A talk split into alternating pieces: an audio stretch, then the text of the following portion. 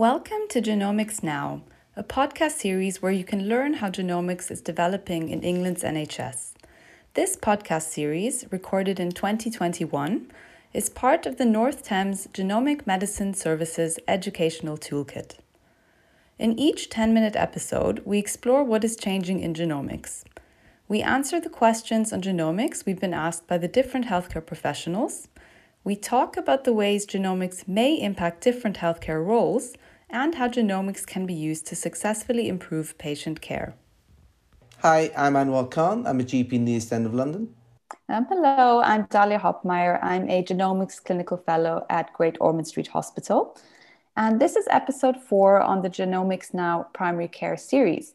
And what we're going to go through today is simple explanations on genomics for patients.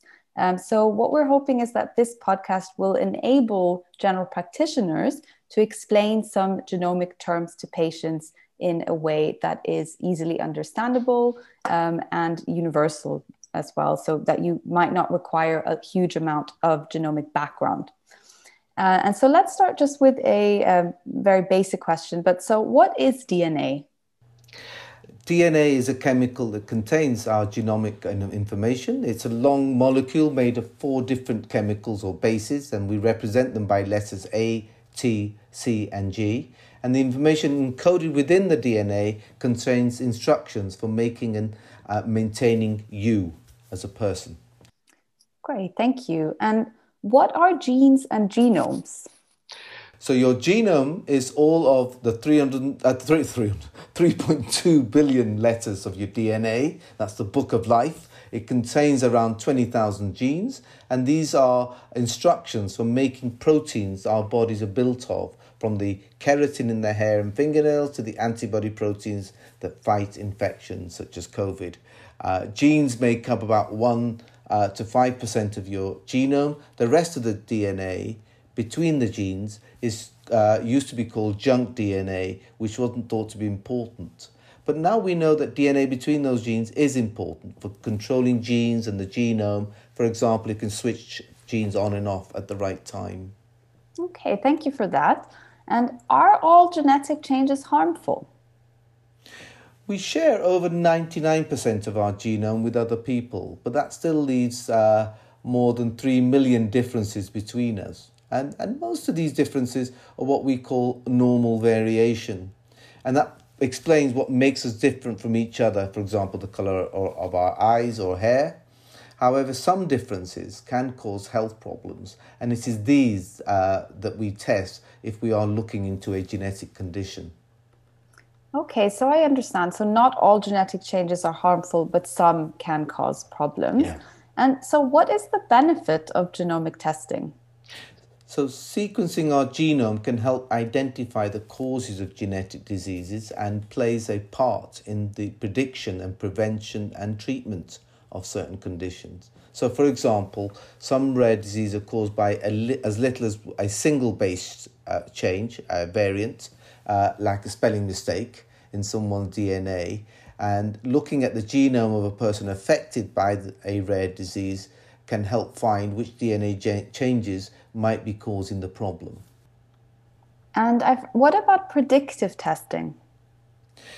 So, to assess your risks of developing a genetic condition and to guide preventive care, uh, we use predictive testing. So, for example, if your family has a known history of a genetic condition, uh, such as uh, hereditary cancer syndrome, Huntington's, uh, certain inherited heart conditions, you may be offered a predictive test or what we call pre-symptomatic testing. And if you are then found to carry a genetic variant that predisposes you to a condition, you can then be enrolled in the appropriate screening program and referred for uh, preventative measures.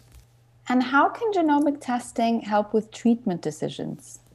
So, for some patients, knowing more about their genome means that a particular treatment can be recommended. Um, genetic testing can now also uh, be used to predict for each individual uh, which medications are likely to be most effective and cause the least side effects. And what about tumor testing?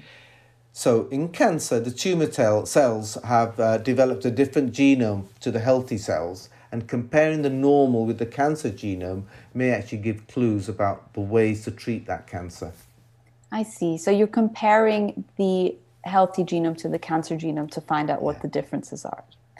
And what about carrier testing? So, this may be available to multiple members of your family if there's a risk of passing a specific genetic condition onto children. So, examples of cases where carrier testing is performed includes cystic fibrosis or thalassemia. And what about prenatal testing? So, genetic tests can be used to diagnose conditions in your unborn baby. Uh, these might include Down syndrome and other conditions that affect uh, your family. Great, thank you for that. Um, so, we hope that these explanations will be helpful for you in your daily practice. Um, and just to end with it, Anwar, have you had any conversations where you've had to use this kind of terminology? Thanks, Dahlia. Uh, conversations where I've had to use this terminology uh, include patients coming to see me concerned about a family history of cancers, especially bowel and breast cancer. They may even be worried about being carriers for diseases such as thalassemia or cystic fibrosis. I often find taking and drawing a family tree helps me clear my thoughts and help to explain to patients. It is often said a picture is worth a thousand words, and this is particularly true, explaining how genes are passed from one generation to the next. Fantastic. Great. Thank you so much. Thank you. Uh, so, you mentioned how you like to explain inheritance to patients. And so, we'll just talk through some of the main w- modes of inheritance in genetics. Um, could you explain in your own terms autosomal dominant inheritance? Thanks, Dahlia. Before explaining various modes of inheritance that you've asked, I find it useful to highlight to patients that genetic conditions are often caused by a version of the gene that causes disease. And this is referred to as a mutation. Inheritance is either autosomal or X-linked, which in turn can either be dominant or recessive. The word autosome refers to the non-sex chromosomes, which are the chromosomes 1 through 22. And so an autosomal trait is one that occurs due to a mutation on chromosomes 1 to 22. On the other hand, X-linked conditions are linked to the X chromosome. It's important to appreciate that we all receive one set of chromosomes 1 to 22 from each of our parents. Furthermore, for the 23rd pair, all offspring will receive an X chromosome from their mother, whilst females will receive a further X chromosome from their father, and males will inherit their father's Y chromosome, so that males only have the XY combination rather than the XX uh, females have for their sex chromosomes. In the case of dominant conditions, you only need one copy of the mutation uh, in order for it to be effective, whilst recessive conditions need two copies of that mutation for the illness. To answer your question regarding autosomal dominant uh, inheritance, uh, this is when a mutation occurs on one of the chromosomes 1 to 22. If one member of a couple is affected by one of these conditions, then they will have 50%, i.e., 1 in 2 chance of having a child affected by this condition. Each of their children will have a 50% chance of inheriting this mutation, and examples of this include Huntington's chorea. Unfortunately, just like tossing a coin and getting heads twice in a row, the chances do not always balance out in families. It's important to note that in some cases the condition may result from a new gene variant in the process of making sperms or eggs, so the disease can occur in people with no history of the disorder in their family. Another form of inheritance that's autosomal recessive uh, this is usually when both parents of a child are carriers of the condition. In this uh, case, two copies of the mutation are needed to cause the condition, whilst the carrier just has one copy of this mutation. These carriers are usually unaffected and will therefore not know they're at risk of having an affected child, and so conditions like this come out of the blue in families. It is usually uh, once a couple have had an affected child that they discover they're at risk of having more affected children. They will have a 25%, i.e., 1 in 4 chance of having a child affected by this condition. Additionally, there is a 50%, i.e., 2 in 4 chance that their child will be an unaffected carrier. Examples of uh, recessive inheritance uh, include sickle cell disease and cystic fibrosis. Another form of inheritance commonly encountered in general practice are X-linked disorders, and these are caused by variants in the genes on the X chromosome. X-linked recessive conditions occur in boys and men because they just have one X chromosome. Their mothers are usually unaffected carriers given they have two X chromosomes and will therefore not know they're at risk of having an affected son.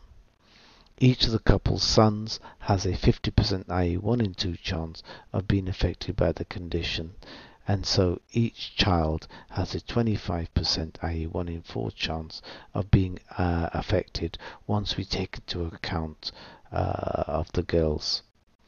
Uh, a characteristic of X-linked inheritance is that fathers cannot pass X-linked traits to their sons, i.e. there's no male-to-male -male transmission. An example of such an X-linked recessive condition includes hemophilia. Thank you for listening to this episode of Genomics Now, a series of conversations hosted by healthcare professionals of the North Thames Genomic Medicine Service. Our aim is to complement other genomic focused educational tools with bite sized podcasts that explore how clinical genomics is developing in England's NHS. If you have any suggestions for topics you would like us to develop as part of the Genomics Now podcasts, please let us know. Also, we'd love to hear about the episodes you've enjoyed and how they have helped you with training. Please get in contact with us on the link given with this podcast or tweet us at North Thames GLH. You will find this and other educational resources at the North Thames GLH website.